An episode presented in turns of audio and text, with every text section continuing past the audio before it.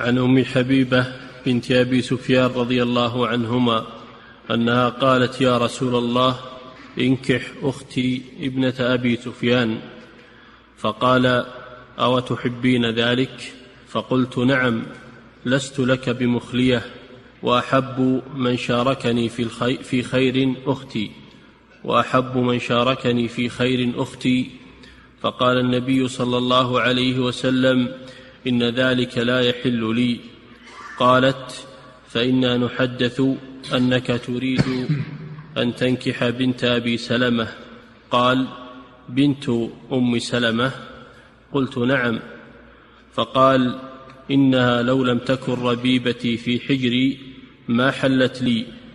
إنها لابنة أخي من الرضاعة. أرضعتني وأبا سلمة ثويبة. فلا تعرضن علي بناتكن ولا أخواتكن فلا فلا تعرضن. لا فلا تعرضن. نعم. أحسن الله إليك. أحسن الله إليك. فلا تعرضن علي بناتكن ولا أخواتكن قال عروة وثويبة مولاة لأبي لهب كان أبو لهب اعتقها فأرضعت النبي صلى الله عليه وسلم فلما مات أبو لهب أريه بعض أهله بشر حيبة. قال ماذا لقيت؟ قال أبو لهب لم ألق بعدكم خيرا بعدكم خيرا غير أني سقيت من هذه بعتاقة ثويبة الحيبة بكسر الحاء المهملة الحال. نعم من أوله. عن أم حبيبة عن أم حبيبة وهي رملة.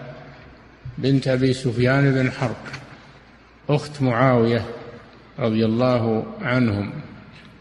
تزوجها النبي صلى الله عليه وسلم بعد زوجها الذي ارتد في الحبشة. تزوجها النبي صلى الله عليه وسلم. ووكل النجاشي أن يعقد له عليها. فعقد عليها النجاشي لرسول الله صلى الله عليه وسلم بالوكالة عن الرسول وأمهرها النجاشي من عنده رحمه الله فصارت من أمهات المؤمنين ومن فضليات الصحابيات رضي الله عنها. عرضت على النبي صلى الله عليه وسلم أن يتزوج أختها وهذا من العجائب. العادة أن المرأة ما ترغب أن زوجها يتزوج عليها فكيف عرضت على النبي صلى الله عليه وسلم؟ ولذلك النبي صلى الله عليه وسلم تعجب فسألها أتحبين ذلك؟ أن العادة أن المرأة ما تحب ما تحب أن زوجها يتزوج عليها. أتحبين ذلك؟ قالت نعم نعم أكمل. فقال أو تحبين ذلك؟ نعم. فقلت نعم لست لك بمخلية. فقلت أي قالت أم حبيبة رضي الله عنها نعم أحب ذلك. لست لك بمخلية. يعني أنت لا أنت لازم أنك تبي تزوج. أنا ما يمكن ما أخلو بك وأنفرد معك. أنت تريد أن تتزوج. وما دام أنك تريد أن تتزوج فخير من يشاركني في هذا الخير أختي. فهذا فيه محبة الخير للأقارب. محبة الخير للأقارب. نعم. فقال النبي صلى الله عليه وسلم إن ذلك لا يحل لي. إن ذلك أي التزوج بأخت أم حبيبة لا يحل له. وهذا الحديث بداية لبيان المحرمات في النكاح لأن الله جل وعلا قال في محكم كتابه لما ذكر المحرمات قال وأن تجمعوا بين الأختين. هي لا تحل له بكتاب الله عز وجل وأن تجمعوا بين الأختين. فلماذا قالت رملة هذا؟ والله جل وعلا يقول وأن تجمعوا بين الأختين. أجيب عن ذلك بأحد أمرين إما أنها لم لم تعلم بتحريم الجمع بين الأختين وإما أنها علمت ولكن فهمت أن أن هذا من خصائص النبي صلى الله عليه وسلم أن يجمع بين الأختين وأن الجمع بين الأختين لغيره لغير النبي. ففهمت أنه يختص بالجمع بين الأختين. نعم. قالت فقال النبي صلى الله عليه وسلم إن ذلك لا يحل لي. نعم. قالت فإنا نحدث. فهذا فهذا فيه آه، أو شروع في بيان المحرمات في النكاح وأولها الجمع بين الأختين.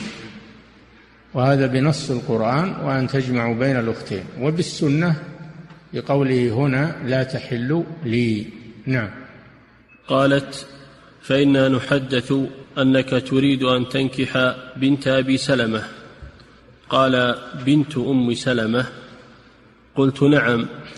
فقال إنها لو لم تكن ربيبتي في حجري ما حلت لي. إنها لابنة أخي من الرضاعة. وهذا وهذا أيضا عرض آخر أو أن وهذا أيضا إشكال آخر. تقول إنه إن حدثنا أنك تتزوج بنت أبي سلمة تتزوج بنت أبي سلمة. فقال النبي صلى الله عليه وسلم بنت أم سلمة؟ قالت نعم أم سلمة زوج النبي صلى الله عليه وسلم. ومعلوم أن بنت الزوجة لا تحل لزوجها.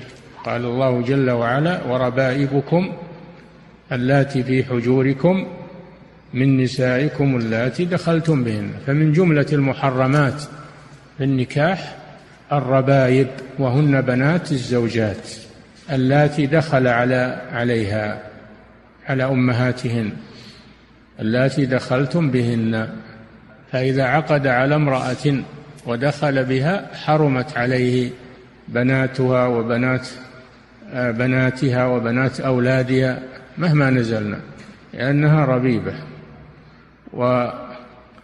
والربيبة وربائبكم اللاتي في حجوركم من نسائكم. الربائب جمع ربيبة. سميت ربيبة من الرب وهو التربية لأن زوج أمها يربيها أو من الرب وهو الإصلاح لأنه يصلحها والمعنى واحد يربيها أو يصلحها المعنى واحد. قالوا وهذا وصف أغلبي. لا مفهوم له. ما يلزم من تحريمها أن تكون في حجر في حجر زوج أمها. بل لو كانت في بيت آخر. ما دام دخل بأمها فإنها تحرم سواء كانت في بيته أو ليست في بيته. وإنما قوله اللاتي في حجوركم هذا وصف أغلبي ويسمونه الوصف الكاشف الذي ليس له مفهوم. فبنت الزوجة تحرم مطلقا إذا دخل بأمها سواء كانت ربيبة لها أو غير ربيبة. فهي محرمة عليه من جهتين أولا أنها ربيبة وثانيا أنها بنت أخيه من الرضاع. بنت أخيه من الرضاع. والرضاعة تحرم ما تحرم الولادة. كيف كانت بنت أخيه من الرضاع؟ لأن ثويبة مولاة أبي لهب أرضعت الرسول صلى الله عليه وسلم وأرضعت معه أبا سلمة وأرضعت معه أبا سلمة فصار أخوين من الرضاع. فبنت أبي سلمة بنت أخي الرسول صلى الله عليه وسلم من الرضاع. فهي تحرم لأمرين. الأمر الأول أنها ربيبة والأمر الثاني أنها بنت أخيه من الرضاع. وثويبة كما شرحها آه، كما شرحها عروة بن الزبير أنها كانت أنها كانت مولاة لأبي لأبي لهب. عم الرسول صلى الله عليه وسلم كانت مملوكة لأبي لهب عم الرسول صلى الله عليه وسلم وبشرت أبا لهب بمولد الرسول صلى الله عليه وسلم فأعتقها أعتقها مكافأة لها على البشارة بمولد الرسول صلى الله عليه وسلم. فنفعه ذلك بعد موته في أنه يخفف عنه العذاب في كل يوم اثنين ويرضع من من أصبعه يرضع من أصبعه ما يخفف عنه العذاب كما أن أنه أن أن ثويبة مولاته أرضعت النبي صلى الله عليه وسلم وإلا فهو كافر. والله جل وعلا يقول تبت يدا أبي لهب تبت يدا أبي لهب وتب سيصلى نارا ذات لهب فهو في النار لكن يخفف عنه في يوم الاثنين فقط بسبب هذه الحسنة التي حصلت منه وهذا خاص وإلا فالكفار لا تنفعهم الأعمال يوم القيامة لكن هذا خاص بأبي لهب. نعم.